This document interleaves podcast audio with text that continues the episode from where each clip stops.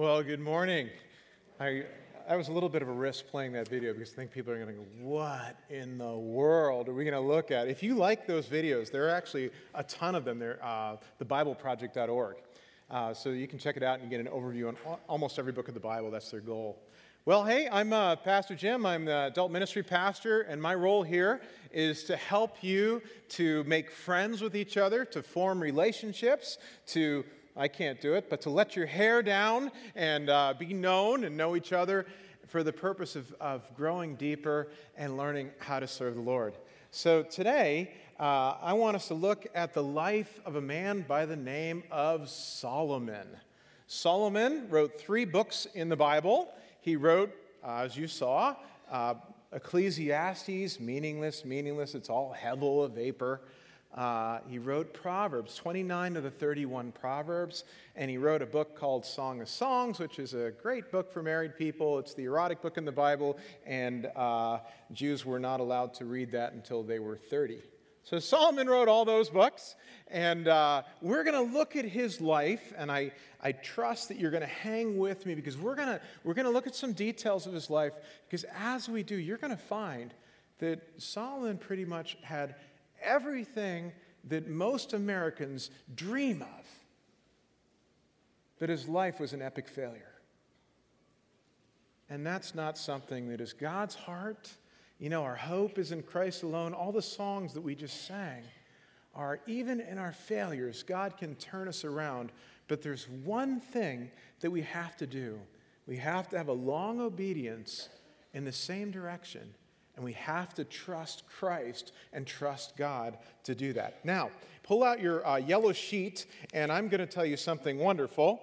Uh, we're not going to look at the backside of this, okay? The Bible can, it said that it's uh, shallow enough to not drown the, the newest believer, but has depth that that the deepest theologian can't sound. So if you're Carlos over there, you know, who likes ancient literature, you can go, why, isn't that interesting? That's a chiastic structure after the, the Greek letter X. Well, that's great. So talk to Carlos after, afterwards, you can. Uh, but it does sum up the entire life of Solomon with some depth. And I said, this is just too good. So if you like that kind of thing, great.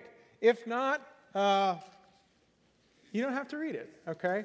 But I've learned here that coming from churches where I had to preach for 45 minutes, 25, 30, so good. And all God's children said, Amen. Amen. It's a beautiful day out. all right, so I'm not going to do that. The mind cannot absorb what the bottom can't endure, right? So we're going to keep going. All right, so three kings. Uh, so you had David, and David was the, the height of, of Israel, the golden age, the man after God's own heart. Jesus refers to him. And Jesus is actually referred to as the son of David and the wisest one, the one who personified uh, wisdom, and he's the one who offers us life and life to the full and to follow. Uh, excuse me, to follow him. There's three kings that are, that are, in, that are distinct in the, uh, the uh, Old Testament there, and those kings, we've, t- we've already addressed one of them Hezekiah. Didn't Joe do a good job? The one that, would, that basically trusted in God. When Sennacherib came, he took his letter, put it down before the Lord, and prayed it through, and then his army was decimated. They don't know if it's bubonic plague or whatever, but anyway, God showed up and delivered him and rewarded him for his faith for taking God at His word, for trusting Him, for having a single hearted devotion to Christ. The other one is Josiah. I don't know what Pastor Keith is preaching in next week, but wholehearted love for God. And the last one that we're going to look at today is Solomon, who asked for wisdom to govern diligently. Now, I don't know about you, but I hope that you're someone that says, Man, I, I want that wisdom. And it's available for us. Proverbs 31 chapters, one a day. You can become wise. God offers that to us. And if we gain wisdom, it is likely that you will have a broader perspective on life. And you will be able to succeed in areas where others won't. We can learn a ton from Solomon. But unfortunately, we're going to see that we can probably learn much more from Solomon, from his life, by what not to do. Because Solomon, well, he got distracted. Some of this hits way too close for home for me. I, I get distracted. That's, that's true. Not, not many of you know me, right? That's true. Squirrel, right? You know, something like that. Today we have access to so much information. We, there's like nothing you can't look up on your smartphone. We live in, in pretty, a pretty comfortable setting. Is the air conditioning right for you all? Sweet, right? So we're comfortable. And the majority of us are pretty good church people. You know, we don't have the man after God's own heart as our father, growing up in that household, learning from him. But we probably come from a fairly good background. And if you don't, I just want to be clear you are so welcome. This is a great place for you. But the scary thing is, it's just all too easy for us to follow in the steps of Solomon because they're so subtle. It's one little compromise after another, one little step, and pretty soon, after time, we're in deep trouble. Let's, uh, let's begin by looking at uh, 1 Kings chapter 3. You can pull out your tablets, phones, Bibles, whatever you have. Uh, and we're going to see that St- Solomon started off well. Yea, Solomon. And you can cheer as we read this because towards the end, he did not finish well. And the, the scripture says he had a heart to hear. If you want to write that in for those of you visual learners, you can write in, he had a heart to hear. So, Solomon chapter, uh, um, 1 Kings chapter 3, verse 3. Solomon loved the Lord. Everybody say, Yay! Yay. He walked in the statutes of his father David only he sacrificed and made offerings in the high places. Let's just hold that there. Ooh. And the Lord went to Gibeon to sacrifice there. This was the great high place. Once again, ooh. Solomon used to offer a thousand burnt offerings on the altar. Okay, so he has a heart to worship. It says he loves the Lord, so he has some interest in this. The question is is this the most important? Is this an interest or the interest? That, that's a big difference. Well, he, he offers all this ginormous offerings, a thousand burnt offerings. And uh, so he's giving sacrificially, saying, Lord, you're the king. Well, verse 5 says, At Gibeon, the Lord appeared to Solomon in a dream by night. And God said, Check this out. Ask what I shall give you. Now, I'm looking at this, and, and Daniel, my 14 year old who sprung up to 6'2, sometimes you him, see him playing guitar he was in a play, uh, uh, he was playing the Sultan in Aladdin. I thought, so is, is God kind of saying to Solomon, here you go, here's a wish, what do you want? And then I opened a commentary, really conservative commentary, said, it's sort of like Aladdin. I'm like, what? It's there. I wonder what you would ask. Because it's telling of where our heart is. Is it, Lord, use me to make a difference for your kingdom? Don't let me fail. Well, Solomon chose well. Verse 6 says, And Solomon said, You have shown great and steadfast love to your servant David, my father. Because, why? Because he walked before you in faithfulness, in righteousness, and in uprightness of heart towards you. You have kept for him this great and steadfast love, and have given him a son to sit on the throne to this day. Now, O Lord my God, you have made your servant king in place of David my father, although I am but a little child. Figure of speech saying, Hey, I need your help because his son Rehoboam was already born there, just parenthetically. I do not know how to go in or come out. Your servant is in the midst of your people whom you've chosen, a great people, too many to count uh, for multitude. And here's what he says Give your servant, therefore, an understanding mind, a listening heart, to govern your people. Why? Give me wisdom so I lead the people well. Say yay. yay. Yeah, that I may be discerned between good and evil, for who's able to govern these people? What he wants is help to lead and to lead well. Great prayer. That should be our prayer.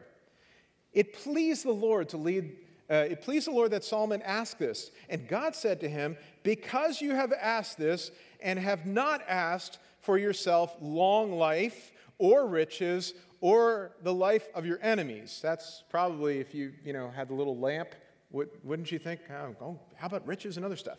Well, here's what he says But have asked for yourself an under, understanding to discern what's right. Behold, I now do according to your word. Behold, I give you a wise and discerning mind. So he grants his request, so that none like you has ever before, there'll never be one before you, and none like you shall rise afterwards. I give you also what you have not asked, both riches and honor, so that no king shall compare with you all your days. And everybody say, if you walk in my ways, if you walk in my ways, keeping my statutes, my commands, as your father David walked, then I will lengthen your days. I don't know about you, but it's, it's like, like Solomon hit the jackpot. You know, hey, I got a good dad. The country's united, Northern Kingdom, Southern Kingdom. It's the biggest area that's ever been there from the Euphrates to the, it's, it's a huge area, okay? Just suffice to say, big area of Israel.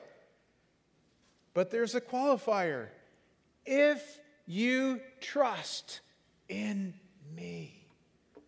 How many of you find that to always be just easy? And, you, oh, it's just so easy to trust in the Lord. Well, yeah, in Sunday school it is. On Sunday morning it is. But when you look and you go, Lord, you know, I had like a real lot of unexpected expenses. So I'm trying to trust you. And somebody told me first service, and then we prayed for him last week and said, Yeah, my basement flooded. but he's trusting God. And when we do that in a long, obedient march in the same direction, God shows faithful to us for generations to come. God appears to Solomon for he, he speaks to Solomon twice and appears to him twice. And he says the same thing to Solomon three times. Walk in my ways. Have a united heart. You walk in the same direction in obedience. Same direction. In other words, let your actions match your worship. Verse 15 Solomon awoke, and behold, it was a dream.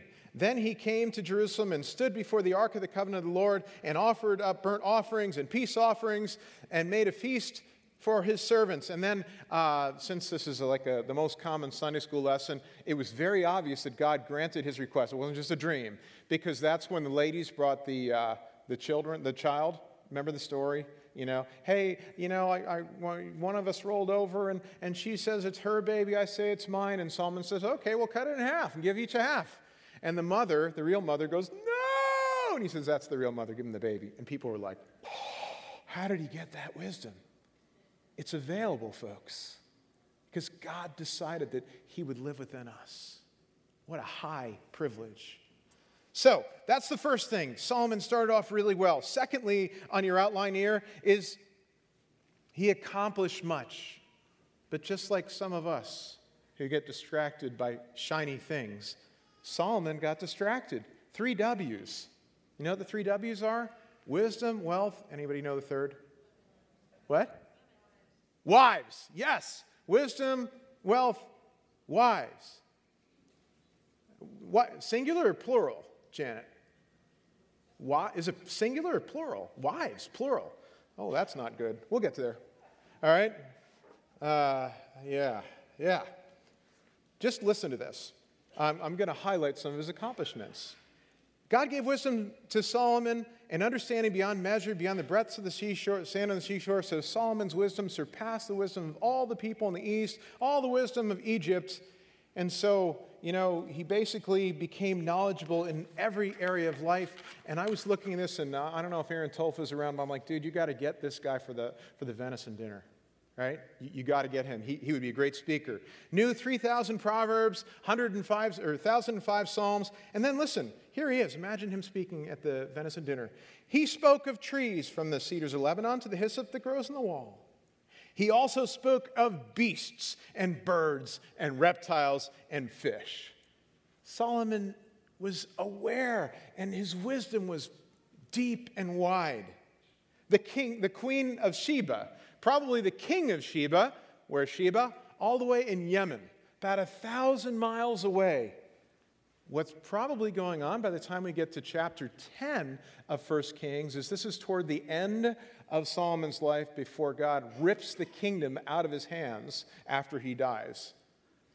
And the, the king of Sheba is pro- probably says to his queen, his wife, and says, Hey, you better go see the Solomon guy because his ships are interfering with my merchant, my, my business. That's how broad and wide his success was. So she came and she asked Solomon all kinds of hard questions, and he answered them all. And it says there was, there was no more air in her. Solomon took her breath away with his wisdom. Amazing. Next W is wealth. In uh, 1 Kings 10, just to give you an idea, now the weight of the gold that came from Solomon that year was 666 talents. How much is a talent? I didn't know, so I looked it up 57 pounds. So, where's Dave? I don't know what the price of gold I looked up was something like 12, uh, $1,263 an ounce. So, 666 talents times 57 times 12 ounces times that. Anybody have it? Where's his Craig Creator in here? He probably has. He does it. He's, I'm, look at him. He's calculating. It's something, somewhere in the neighborhood of $767 million. That's a pretty good year. That's a banner year. But wealth is shiny. And if we're not really careful, that shiny stuff can get us distracted. And our heart that's supposed to be obedient in, a, in the same direction and a long, for a long time can get distracted. And that's exactly what happened to him. He actually began to tax the people heavily and that's how he was able to uh, build the magnificent temple. Seven and a half years. Now, you have to stop here and think okay, what is going on with Solomon? I mean, David built the, David said, I want to build a temple for the Lord my God. Ran away from people like Saul and, and his son Absalom, spent 10 years in the desert being humbled and relying on God wholeheartedly. So when he got back in his kingdom, he said, I want to build a magnificent structure for the Lord. All the other gods in the area have houses, but ours is, you know, the Ark of the Covenant is in a tent. And God says, I don't need a house. I don't dwell in structures. But your son Solomon will build one. And so he does. So my question is the guy who's distracted did he build a temple to honor God as one of his interests or his main interests? Or did he build a temple to say, hey, see my temple? My God's better than your God? Maybe the, the biggest thing we can learn from today is our motives are seldom pure. We almost always have mixed motives. That's why we have to really examine what we're, what we're thinking. So, he builds the temple, and then he builds a house for himself. The temple took seven and a half years, and the temple took, and the temple took seven and a half years. His palace took 13 years to build. And then he built a, another palace, a kind of a matching one, for his Egyptian wife.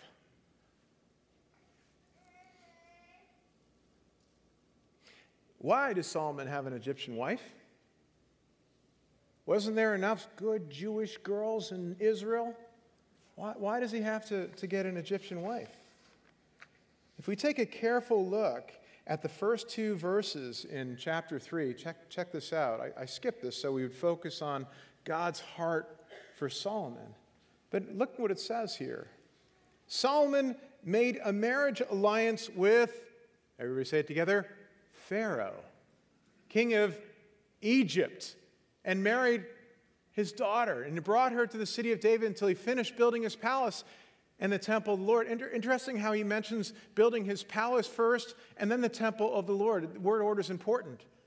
And the wall around Jerusalem. The people, however, were still sacrificing in the high places because no temple had yet been built for the name of the Lord. Solomon showed his love for the Lord by walking according to the instructions. We, we read that already. But you can see seeds of distraction early on in Solomon's life. And friends, this is an Old Testament thing, it's 3,000 years ago, but it's so relevant right today. because there's so many things that compete for our allegiance.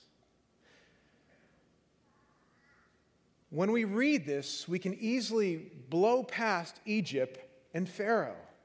But when a, when a Jewish reader reads this and says, Egypt and Pharaoh, and we see it mentioned again and again and again, they're trying to tell us something. Don't go back to Egypt, where you were enslaved for 400 years. And we think, you know, I, I want to get a break. They never got a break. That's what the Sabbath is all about. Take a day off and rest. No, they made him work seven days a week. Think of Pharaoh. He was threatened as the, as the Israelis grew, and so he said, I'm going to kill all the young people, all the babies.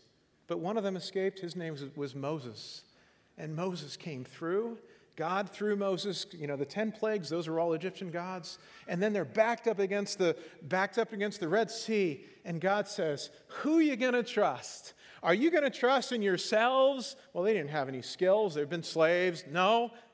Watch this. I'm going to separate the sea. They're going to walk through it. You're going to go out, come out on the other hand on, on the other side on dry ground and almighty great Egypt was swallowed up in the sea. So, are you going to trust me? So, Solomon, what are you doing with a foreign wife? Now, for clarity, you can marry a foreign person. That's okay.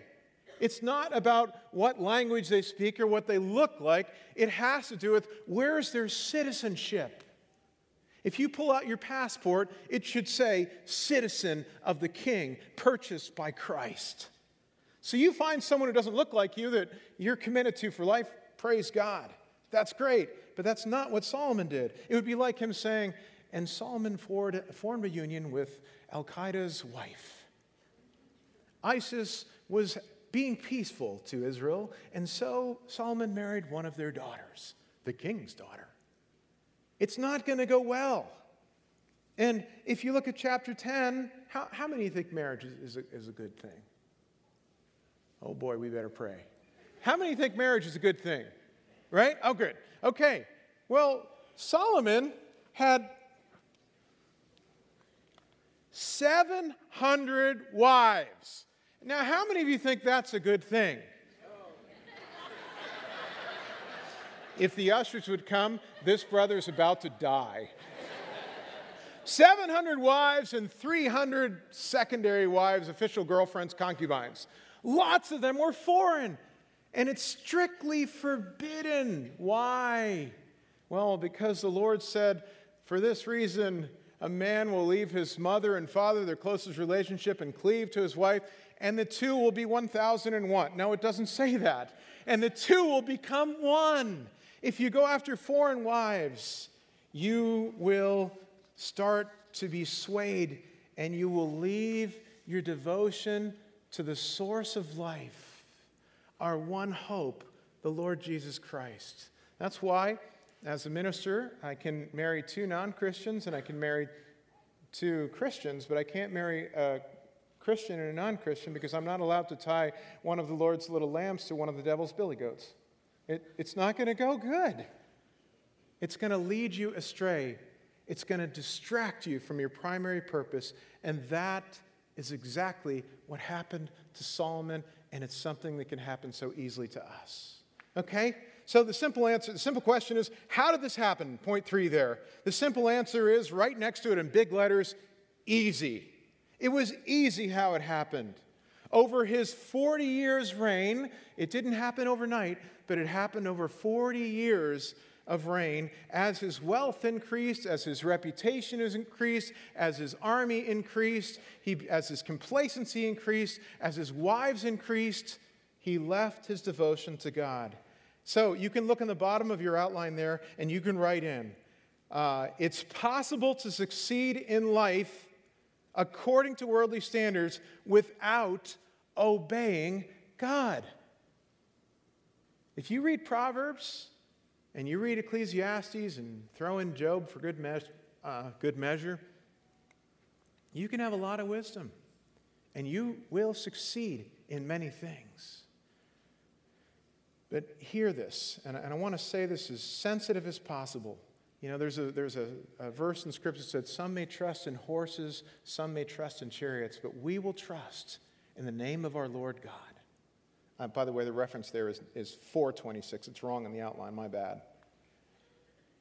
But life becomes hevel, meaningless, a vapor, and empty and disturbing, and you lose your peace and your joy when you lose your focus on the King.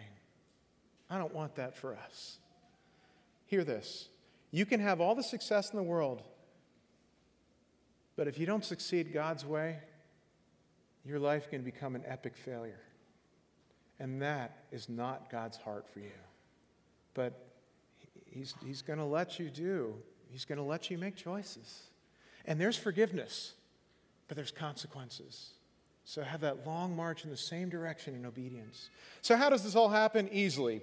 So, um, I now need help. Uh, so, I need a super passionate Penguins fan. Do we have one here? Oh boy, I might be in real trouble. I want you to come. Up. I need a, oh, Mark Miller. Are you a Penguins fan? Yes. Oh, come on up. All right, while he's coming up, I saw something interesting. I majored in German. Check this out. Uh, there's, I saw this, uh, and that's a, that's a belt buckle on a Nazi uh, uniform, and it says, Gott mit uns, which means God is with us. Show the ring now. That's World War II. World War I, 1914 or 1918. God with us, right? Well, whenever we get our priorities back, I'm, I'm giving you time to come up, Mark. Come on up, bud. He's going to get in the drum cage next. But whenever we get that priority backwards, God's not like our genie. We're, we're on God's side, so we can't get it backwards. All right, Mark, I got some questions for you, buddy. Do you, do you know, uh, you didn't know there was going to be a quiz. Mark is one of my favorite people in the world. Say hi. Hi. Hello. Hi. Did it work? Okay. All right. Check. So, all right. So, uh, who is the coach of the Penguins? Mike Sullivan. Yes, you got it. It's not, not Mike Tomlin? Nope. Okay, because he's also a coach, though. Correct. All right, so I want you, we look at this card here. It says the fear of God is the beginning of wisdom. By the way, take this with you, put it on your fridge, put it in your Bible, memorize this, look at it often. All right, I want to show you how this works. So if you're Mike Sullivan, mm-hmm. you're looking at this F here, right?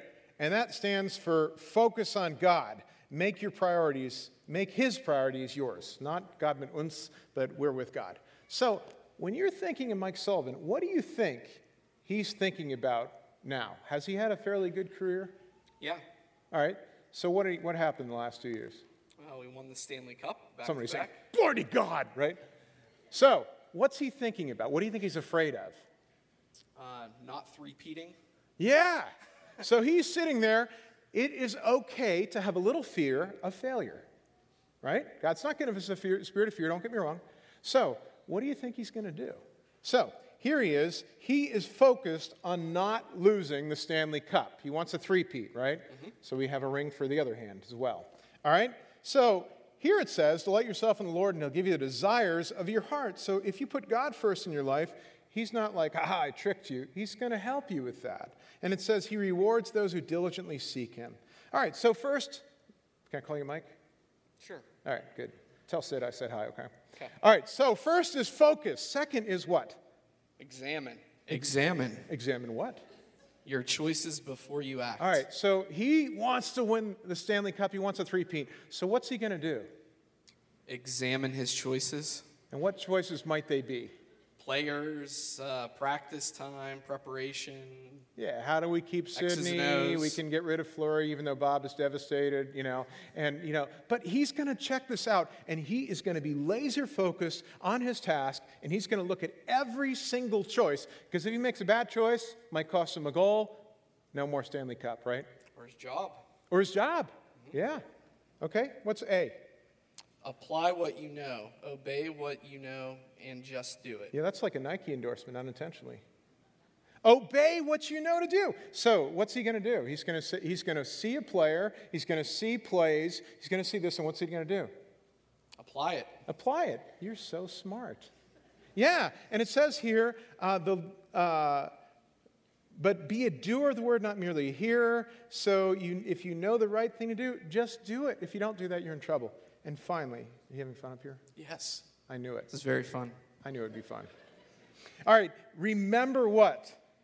The consequences. Yeah, every attitude, action, and word matters. It's said that when, whenever we sin, something somewhere dies. So when it comes to Mike, he's going to be focused on winning. He's going to be examining every single option that he has. Then he's going to act on that. And he's going to remember, man, if I make the wrong choice, I could be in deep mustard. They're not going to have a parade for me. All right, give Mark a hand.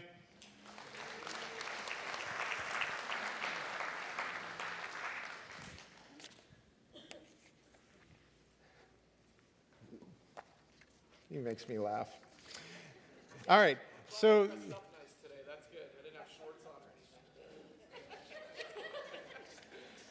do we have security? All right, so the one who fears the Lord. Uh, so this is just to fill it in because I know some of you are, are visual learners. Uh, the fear of the Lord. The one who wrote the fear of the Lord didn't fear the Lord.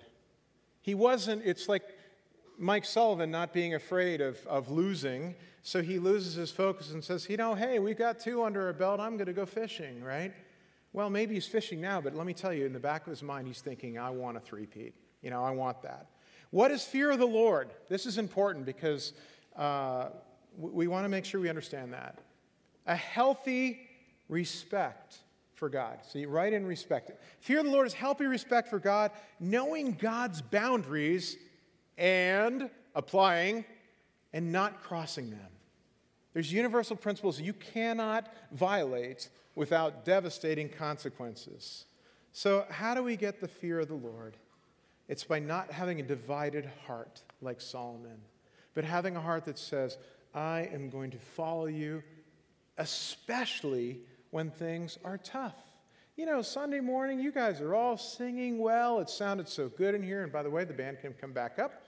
Uh, but during the week, when your company says, well, that's not really our policy, and you need to keep things to yourself, and you need to compromise here, or when your friends are doing something, or when your family's doing something, and there's these temptations, it's so hard to resist.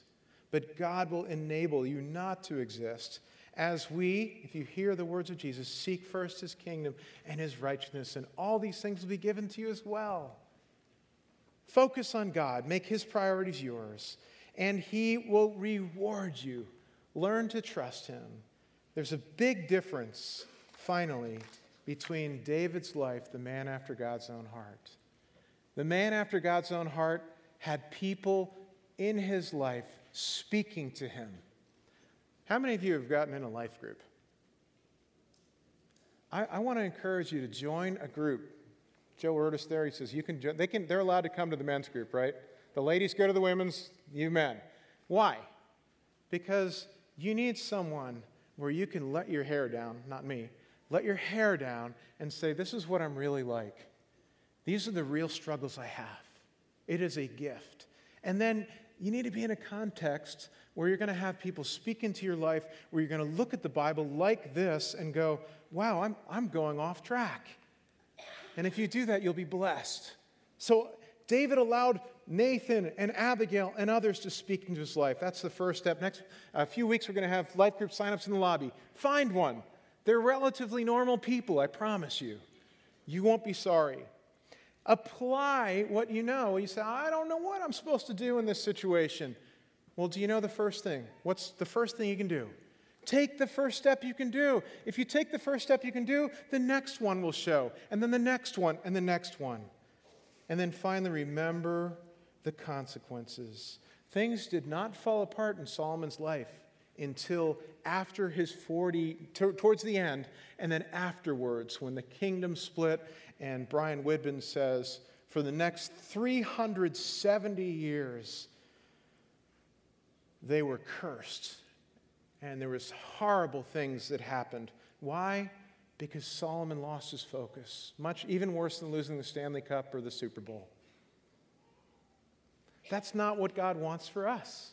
He says, Hey, have me in the center of your life. I will be the light, as they're going to sing, and I will make you a blessing to generations to come. I'll break those family patterns that have been passed down to you. I will bless your socks off. I dare you to try because we have access to one wiser than Solomon, the one who's able to keep us from falling.